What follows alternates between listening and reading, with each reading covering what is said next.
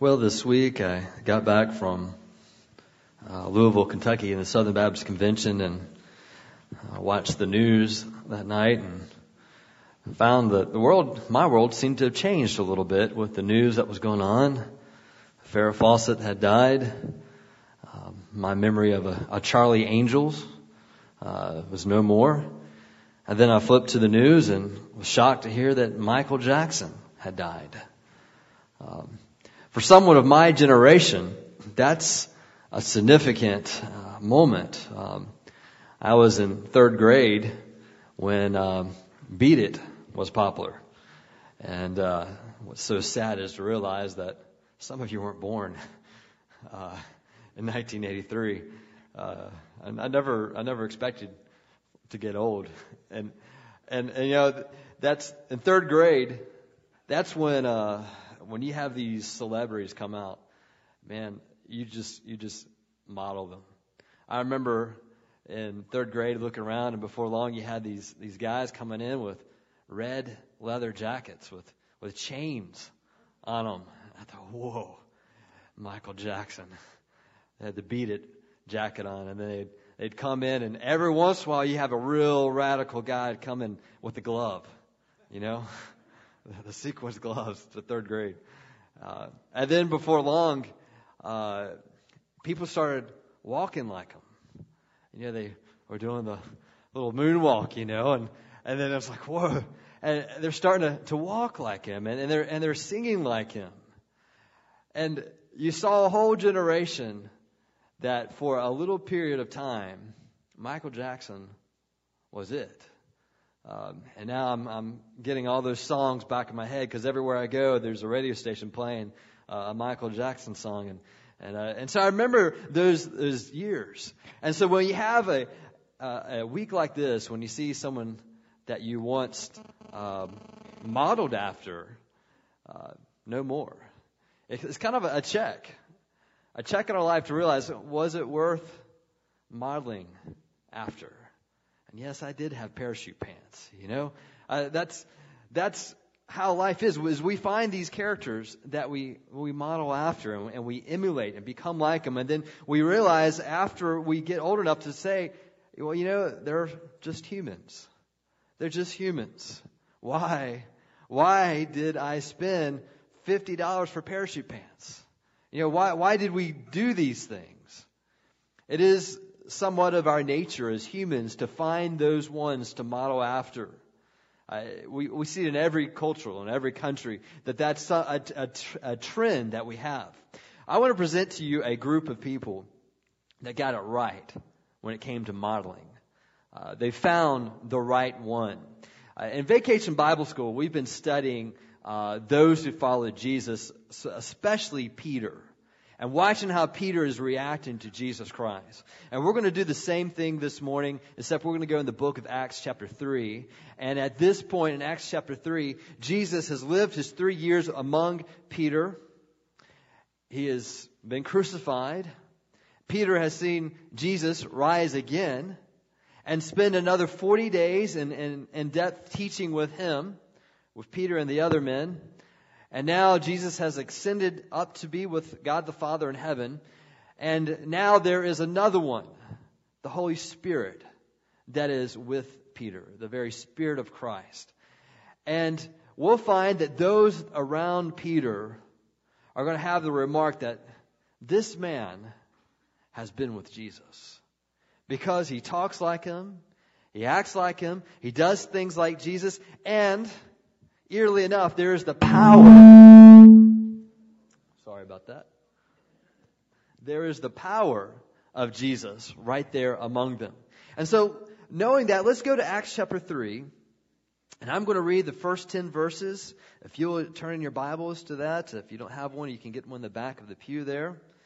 And we'll read the first ten verses. We're going to look at the entirety of this chapter, but we're going to focus on, on these ten verses. And so in honor of this being the Word of God, let's stand as we read this together. You read silently as I read aloud to you. Now Peter and John were going up to the temple at the hour of prayer, the ninth hour. And a man lame from birth was being carried, whom they laid daily at the gate of the temple, that is called the beautiful gate to ask alms of those entering the temple. Seeing Peter and John about to go into the temple, he asked to receive alms. And Peter directed his gaze at him, as did John, and said, "Look at us." And he fixed his attention on them, expecting to receive something from them.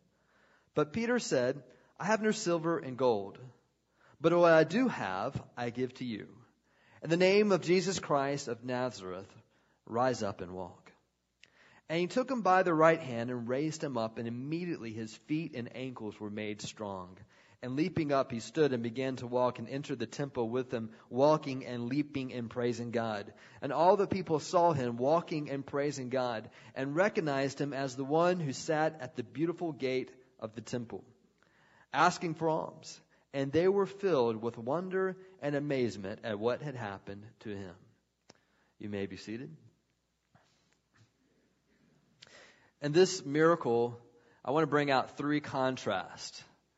And in these three contrasts, I want to present to you three prayers that we as a church are to pray for uh, based on this story. And so let me just set the scene. Acts three one says they're, they're going up to the temple. Of course, they're in Jerusalem. This is the place where you go to meet God. Up to this point, God and his glory had been focused in a building, in a place. And if you wanted to really pray right, you went there. If you wanted to have an intimate time with God, you went there. And so these guys, being good Jews, would go twice daily uh, for the prayers in the temple. Uh, and so the Bible says in verse one that it was done at the ninth hour. This is about our three p.m.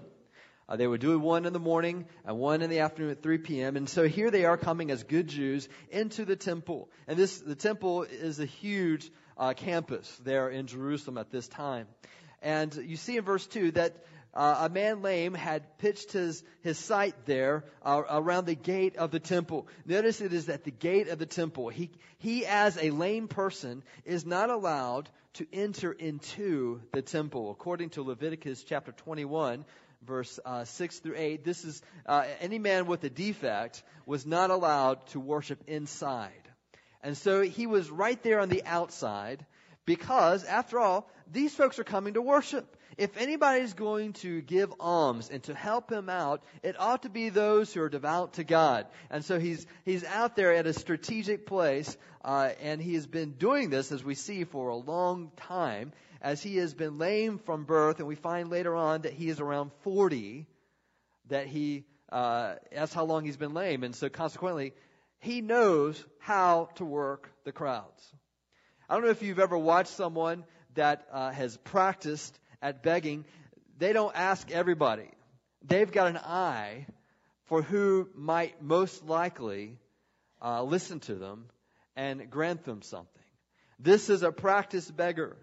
He knows how to do it. And so, you notice he, he asked Peter and John. And Peter and John, this is just like going to church. You know, there's a whole crowd of folks all going in the same direction toward the temple. Uh, out there in inside the temple gates would have been the, the sacrificing, uh, roasting of lambs. Uh, so you can imagine worship smelled much better then. Uh, than it does now. Worship was a multi-sensory experience where not only did they have the lambs roasting, they would have the incense going. And so you could have smelt worship before you ever got there. And so that's the scene going, going everyone going in the same direction. The crowds that are that are coming in. Uh, this is not a time necessarily of, of leaping and, and horseplay. Uh, they're, they're all going with an intention and a purpose. And so Peter and John are, are right there with the rest of the crowd. And so notice verse three, seeing Peter and John about to go into the temple, he asked to receive alms. And notice verse four, Peter directed his gaze at him, as did John. This is that word, directed the gaze. It's an intense stare. It's the same word used in Acts chapter seven when Stephen is getting stoned and, and he's staring into the uh, to the heavens and seeing the presence of God, that same word. And so uh, he's asking them to do that. And, and Peter and John are doing that. At, doing that. He says, "Look at us." You got to wonder, what did this lame person see? This is where we get to the first contrast of who they were contrasted with what they did. James, I mean, Peter and John from Galilee, They have the Galilean accent. It's kind of like a, a New York accent down south, or down south, a southern accent in New York. It is a strong contrast to what everyone else speaks. The, they are fishermen. Uh, they've been doing that all their life. Their fathers are fishermen. They've got the calluses of, of a fisherman. Uh, they've got perhaps maybe the wardrobe, wardrobe of a fisherman. These were hard-working fellas. These were the average Joes of that time. And here they were. When Peter says, look at us, imagine the lame person didn't get his hopes up based on who he was looking at. But when someone says that, he's thinking, well, whoa, maybe there's some act of generosity. Uh, he's actually talking to me. You know that when you start and talk to a beggar, you're out of the norm. You're out of the norm. Most folks uh, steer away from them and pretend they don't exist. And so something unusual is about to happen. But when he looks at these guys, there's nothing really significant about them. But what this lame person did not know was that Peter and John had been with Jesus. All right? Three years in training with Jesus Christ. And, and the Gospels tell that story. That's significant. But it's not enough. See, let me, let me take you back, if you will, to John chapter fourteen. Uh, in John chapter fourteen, Jesus is, uh, well, he's, he's giving his goodbye speech. He's, he's preparing them for what's about to happen. And in verse uh, fifteen, John chapter fourteen, verse fifteen, he says, if you love me, you will keep my commandments. And I will ask the Father, and he will give you another helper to be with you forever. He says something is about to significantly happen. There's going to be a replacement. Another helper. I'm not going to be the one that you're walking with. I'm not going to be the one who's teaching you. I'm not going to be the one who's granting you power. You know, one of the things we learned this week in, in Vacation Bible School is that Peter has been involved in miracles. Uh, in the feeding of the five thousand, Jesus said to Peter and, and Andrew, you feed them. And Peter was instrumental in the miracles going through him when, when Jesus was walking on the water. And Peter said, Jesus, is, if that's you, can I come out? And Jesus said, come on. Come on. And, and, Peter has been intricately involved in the miracles and the post-resurrection events. Jesus said, if you love me, he said to Peter, feed my sheep. I'm going to be working through you.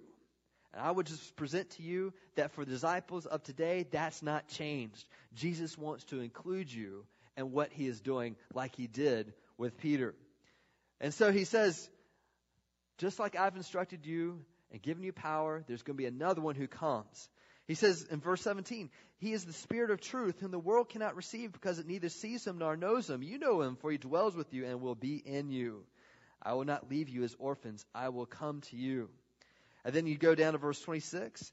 But the helper, the Holy Spirit, whom the Father will send in my name, he will teach you all things and bring you to remembrance all that I've said to you. You skip a couple chapters to sixteen. Jesus says, verse seven, nevertheless, I tell you the truth, it is to your advantage that I go away. For if I do not go away, the helper will come to you. But if I go, I will send him to you. And when he comes, he will convict the world concerning sin, righteousness, and judgment. Verse thirteen, when the Spirit of truth comes, he will guide you into all the truth. For he will not speak on his own authority, but whatever he hears, he will speak, and he will declare, declare to you the things that are to come. He will glorify me, for he will take what is mine and declare it to you. In other words, there's going to be a spirit that resides with you, walks with you, that has the very words of God the Father that will be instructed to you. And now we come to the book of Acts. Acts chapter one. Jesus is talking with the disciples. And he says in verse five, John baptized with water, but you will be baptized with the Holy Spirit not many days from now. Verse eight. But you will receive power when the Holy Spirit has come upon you, and you'll be witnesses in Jerusalem and all Judea and Samaria and to the ends of the earth. You get the idea that though Peter has been walking with Jesus for three years, hands-on instruction, it's not enough. It's not enough for what Jesus is asking of them to do. They need the Spirit of God. And so in chapter two of Acts, you have the coming of the Holy Spirit among the disciples, and amazing changes that occur. Let me just share with you that the Spirit of Christ, the Holy Spirit, is not something that's delegated just to the twelve disciples. It is something that is a trademark of all believers in Jesus Christ, of all followers of Jesus Christ who make Jesus their king. we find throughout that it, the Spirit of Christ is to reside with them and changes them. The word that we use in the Bible is regenerate. Regenerate. We have a regenerate heart. And in Titus three five, it says, not by works of righteousness which we have done, but according to his mercy he saved us by the washing of regeneration and the renewing of the Holy Spirit. We are changed. Our desires change because of the Spirit of God. First Corinthians six nineteen says that we are the temple. Our bodies are the temple of the Holy Spirit. And First John tells us that we know that we are children of God because the Spirit of God abides in us. So let me just present to you, Peter, John, they were more than what they looked like because of the Spirit of God. And I just want you to understand that you can be too. We all look the same. But when the Spirit of God is in our life, there's a new dynamic, a new heart, a new power, a new direction that is available to us that changes everything. It changes everything so that we are not quite what we seem. Speaking to another generation, I've already talked about Michael Jackson. Let me go back to Gomer Powell. All right? Gomer Powell. Came from came from Andrew Griffith, you know, Jim Nabors, a doofus of a of a you know have an appearance, you know, just a you know a hick when you hear how he talks and what he says. But did you ever see the guy sing? Man, you got this guy that just bolts out this voice, and I keep thinking this can't be real. They must be you know dubbing this in, but I find out later, no, that was really his voice. Not quite what he looks like. Let me just share with you that for those of us who follow Jesus Christ, who make Jesus our King and, and acknowledge him as our Lord and Savior, there is within us a spirit, the Spirit of God, that can transform us and make us so that we're more than what we look like. All right? It's like the whole transformer, more than meets the eye. That's the power of Christ in our life. What he can do. And so he says, look at me. And this lame man looks with anticipation, but as he looks at Peter and John, he's thinking, well, this guy's about to waste my time. What, what, what's he? You know, he's a fisherman. But notice, I, I just want to, I want to look at Peter and John, what he's doing.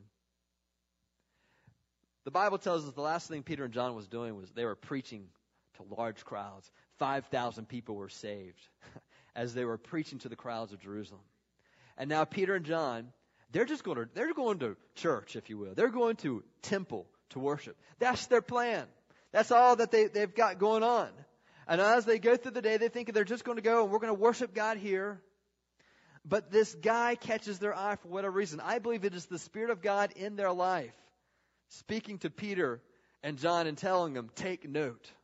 Take note of this guy. Listen, I, you just need to know when the Spirit of God is in your life, when you have promptings in your mind to do something good and loving towards someone, here's something I've learned.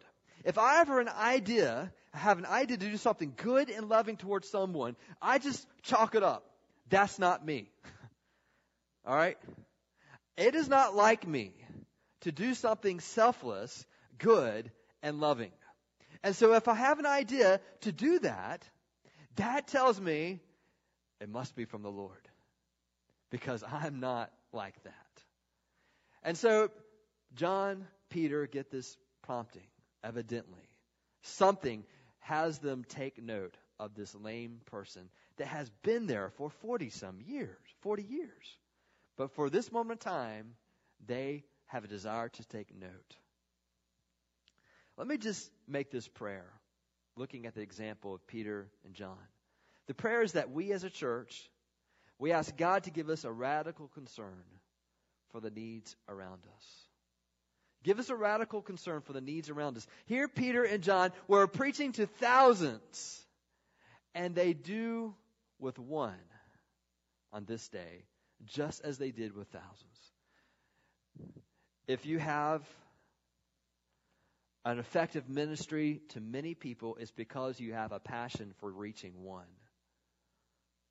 We see that with Jesus. He did the same thing, that he would think nothing of stopping to talk to one, whether it's a, a woman with an issue of blood or a lame person, that he would stop what he's doing and touch this one. And so we see Peter and John doing just like their master did, because they have the spirit of the master within them. The Bible tells us not to grieve the Holy Spirit, but in Ephesians six that we are to be filled with the Holy Spirit. Why is that important? Because if we're grieving the Spirit of God by our sin and disobedience to God, we are no longer alive to God. We are, we are deadening his voice. And that is the one thing that separates our life from being normal to being extremely fruitful. We don't have to do unusual things. We just live our normal life, whether it's going to church uh, or going to work. But we hear the promptings of the Spirit of God. It allows us to do some things in an unusual way. And so Peter and John are about to do that. And so he looks at them. And notice what it says, verse five. This lame man expected to receive something from them. Let me just bring out the second contrast. What was expected versus what he got. What do you think the lame man was expected? He was expecting money. That is why he's there. He wants money. But what did he get? Well, notice what Peter says in verse six. I have no silver and gold, but what I do have, I give to you. I have no silver and gold, but what I do have, I give to you. As I read this passage, I thought, you know, the crime that we have today is that we can't state that. We have silver and gold, so consequently, we never look to see what God wants to do in someone's life. In uh, the twelve hundreds, a man by the name of John Uh, Duns Scotus, he was ordained as a priest in twelve ninety-one. You ever heard the word dunce cap? That dunce cap came from this man. Um, it did not mean necessarily that you were dumb or that he was dumb. It's just that he had such an intricate theology based on uh, detailed aspects that it, it became known that if you had an obscure idea from Scripture, you were known as a dunce, following after the man of John Duns. Later on, we have the, the dunce cap that came from that. But it's a story that says that John Duns Scotus was walking with the Pope uh, during, or uh, walking through the, the Vatican gold chamber.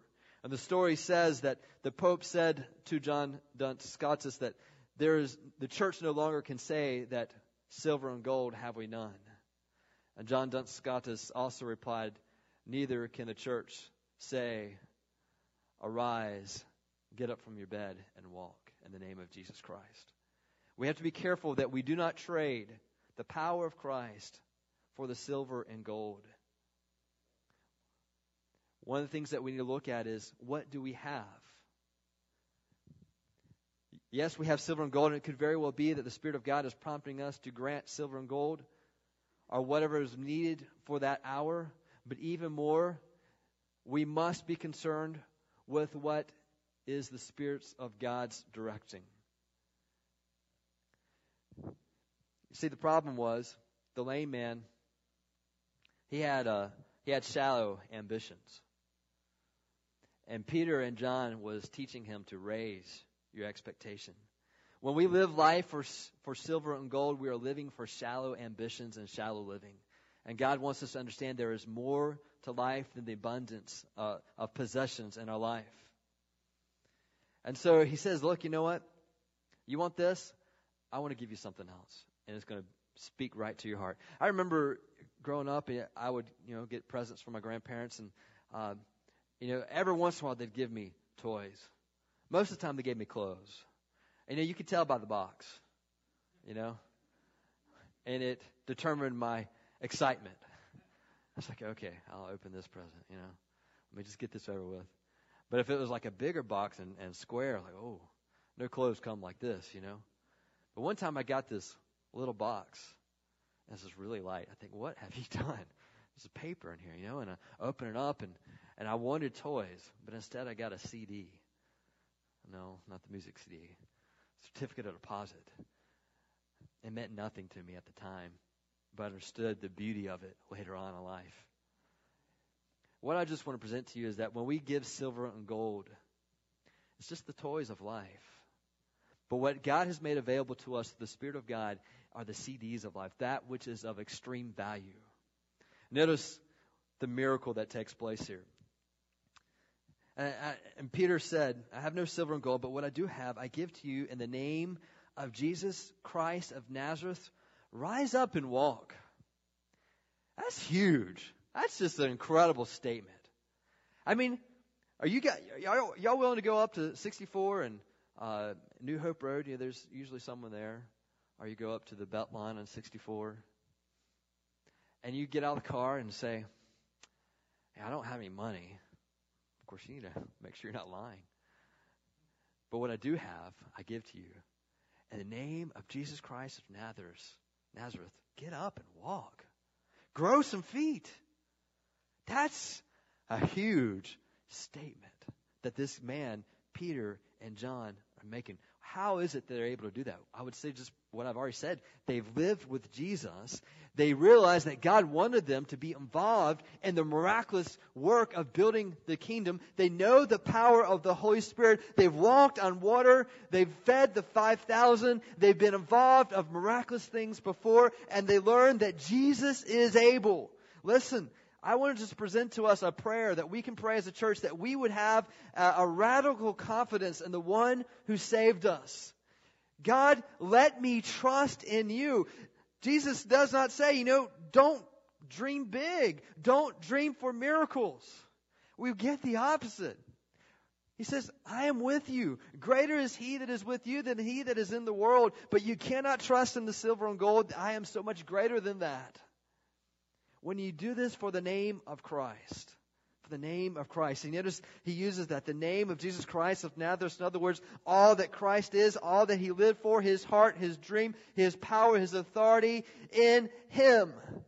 Get up and walk. There's no mention about the faith of the lame person. I would present to you that this is not the same as what you might see in T V and the healings that take place, where if you're not healed, it's because of your fault, you didn't have enough faith. You know, when Jesus did miracles, he did it to dead people. They had no faith. It just, it was the faith of the one who was praying. And so this was done in the name of Christ. And he takes the hand of Peter and gets up. And immediately, see in verse seven, his feet and ankles were made strong. And to emphasize the point, verse eight, leaping up, he stood and began to walk and entered the temple with them, walking and leaping and praising God. And all the people saw him walking and praising God. You know, uh, Ephesians chapter two, eight, nine says, for by grace are you saved through faith, and not of yourselves. It's the gift of God, not of works. Not of works. It's not by coming to church. It's not by taking part in the Lord's Supper. It's not by con- uh, confessing to anyone. It's not by alms giving. It's not that which we do. It is what God has done, not of works, lest any man should boast. It is a gift of God. And so that which we're saved by, this, this pure, sheer grace of God, his desire to give us forgiveness and mercy, and we just believe that and trust in that. And say, God, I need a Savior. I need forgiveness. And then the Bible goes on to say in verse ten that we, for we are God's workmanship, his craft, created in Christ Jesus for good works, that we should walk in him, which he's ador- ordained beforehand.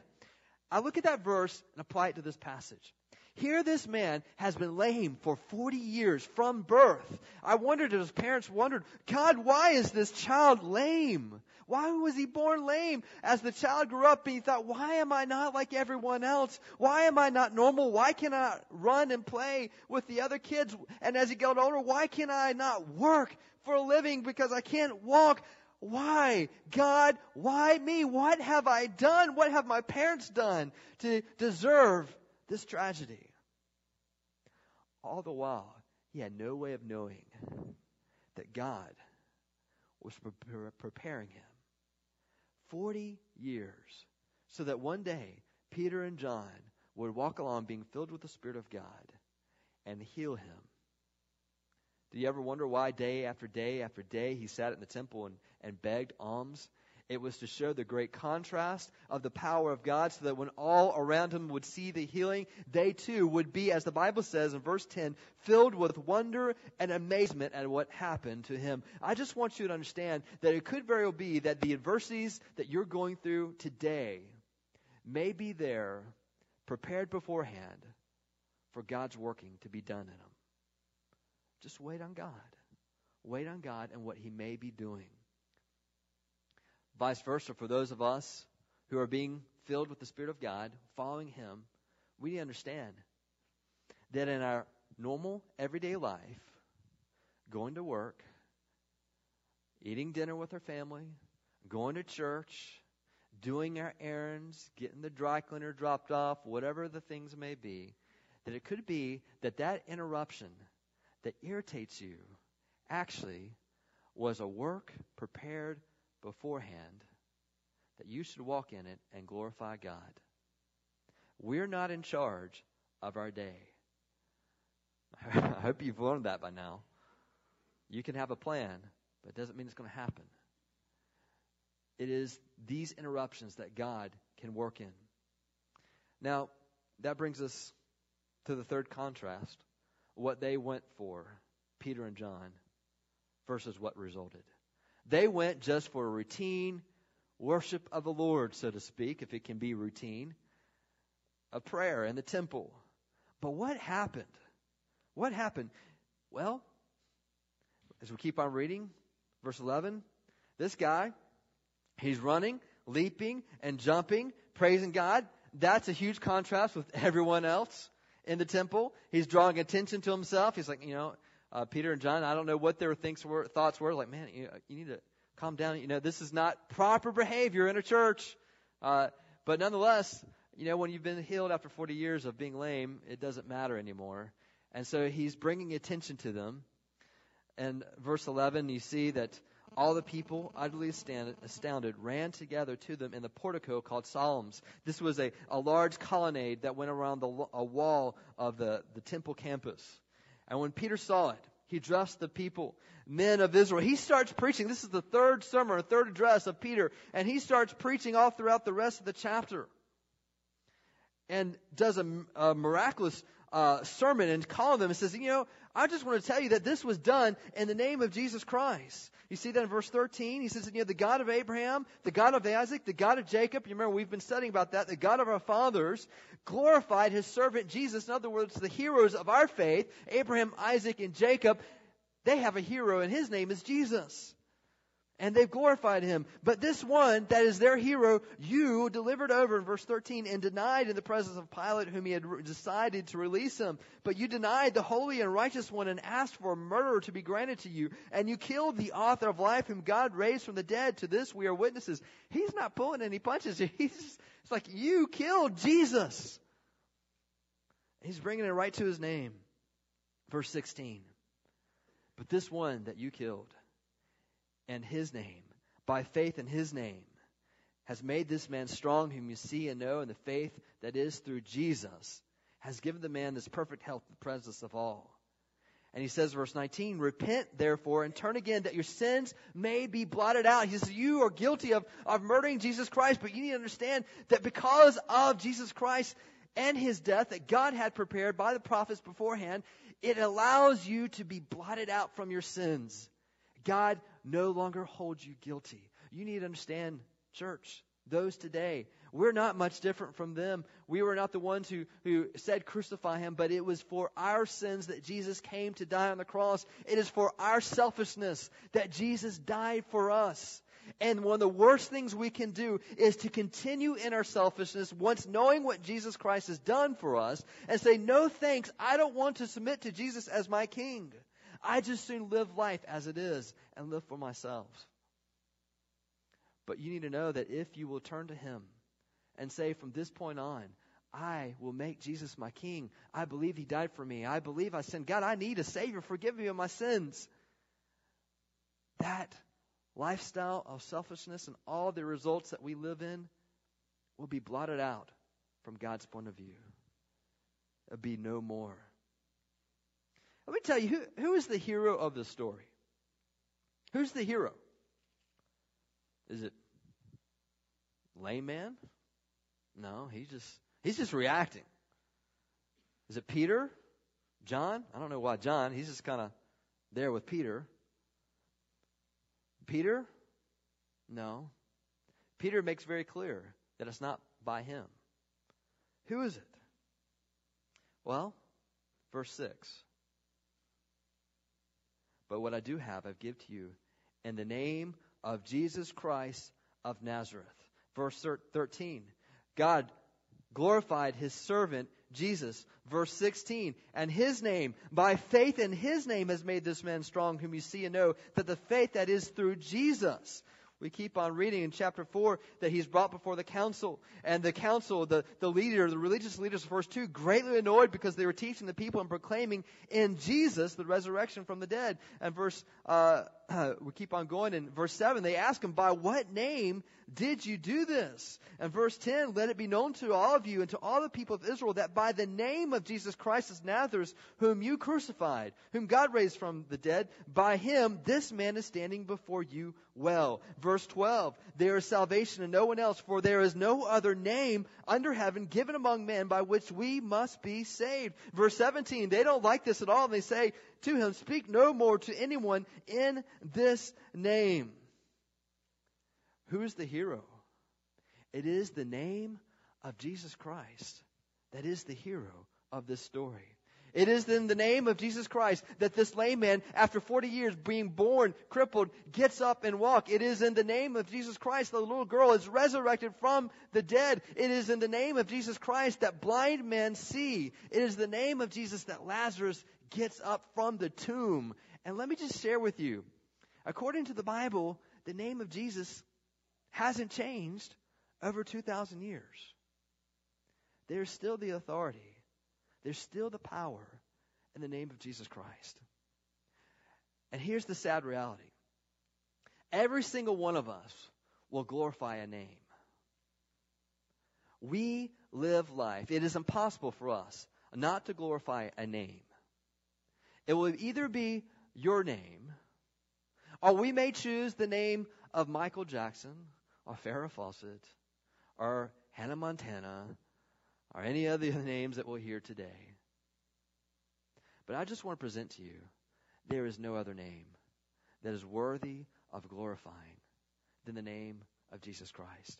Because there is no other name given under heaven by God where there's salvation. The question is, is really, is there one way for God, for us to get to God? I'm just reading this verse, Acts four twelve, that says there's no one out there that wants to save you except Jesus Christ. It is in the name of Jesus. And so, are you glorifying the name of Jesus Christ? After this, you think, wow, you know, he just healed somebody. No, a chain event occurs because he notices by the Spirit of God one lame person. A chain event occurs. Bible says in Acts chapter four, as he's preaching this passage, verse four, but many of those who had heard the word believed, and the number of the men came to be about five thousand. And his desire to reach one man, a miracle occurred, and five thousand came to trust in Jesus Christ. And from this uproar comes the opposition of the religious leaders, and they chastised them, warned them never to do this again. But you notice in verse twenty-three, when they're released, it, it just galvanizes the church, those who follow Jesus Christ. And they start praying, and you have a record of their prayer uh, in, in verse uh, twenty-four all the way down through verse thirty-one. And notice what they pray in verse twenty-nine. And now, Lord, look upon their threats and grant to your servants to continue to speak your word with all boldness. We've seen the power of the name of Christ, and though the religious leaders are against this, it will not stop us. At verse thirty, while you stretch out your hand to heal, and signs and wonders are performed through the name of your holy servant Jesus. At verse thirty-one, they pray, God, fill us with your Holy Spirit. We've seen the importance of being filled with the Holy Spirit, and they were filled. In fact, the whole place was shaken, and they continued to speak the word of God with boldness. And you see that there was an intimacy among the church. They had no need for life insurance. They had no need for health insurance because they had church. They had church. But somehow in our obtaining of silver and gold, we decided that we do not need one another. And so they depend on one another. We see that in Acts chapter seven, the first martyr occurs, and it is largely as a result of what happens here. The martyr Stephen occurs, his death. And in Acts chapter eight, you find that there's a persecution that goes across the board, and it spreads out these believers all over the region. In Acts chapter eleven, we find that they send out their first missionaries, and it stems all the way back to Peter and John going to church. And by this prompting the Spirit of God, they notice a lame person. But from that is galvanized a desire. And that desire becomes our prayer. Here's the third prayer. God, give us a radical commitment to glorify Christ among the nations. If we will have a radical concern for the needs around us, with a radical confidence in the one who saved us, that we will have a radical commitment to glorify Christ among the nations, because honestly, there is no other greater name that which we can glorify. Let's live for Christ. In the Hawaiian Islands in the eighteen hundreds, um, it was a, a hotbed of, of mission activity, some good, some bad. But there were, uh, with the explorers that come from Europe, the introduction of leprosy uh, to the islands. The disease spread quickly, and so they, they set apart one of the islands of which they were to send the leprous. In fact, the people were so fearful of this island that when they had leprous uh, individuals that would bring to the ship, they would throw them overboard near the island because they did not want to risk even being on land in fear of, of contracting this disease. In eighteen seventy-three, a priest asked to work with these people on this desolate island. He was known as Father Damien. His real name was Joseph Van Vuster, which is maybe why they went by Father Damien. And so he went out and worked there. He began to treat these living with leprosy with, with dignity and love. He actually started honoring them with, with proper funerals when they died. He helped them organize communities, started teaching them to grow their own food and eat properly. He cared for their medical needs and washed their wounds. And when he first arrived, not many people worshiped Christ there. But after demonstrating the love of God, people began to flock to their church to hear about God who loved them. He dedicated his life to the people who were literally thrown away by the rest of the world. He eventually did die of leprosy. But his fearless love of God and others caused many to see and know God. In his death, he found the peace that he offered to so many others. Let me just say, how does someone do that?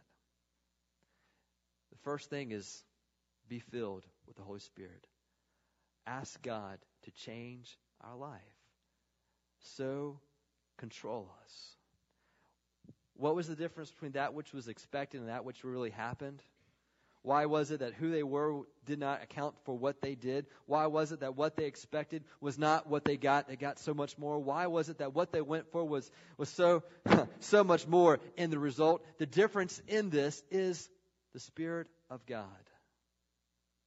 Jesus simply said, I've come that you might have life and life more abundantly. Eternal life is not just something that happens when we die.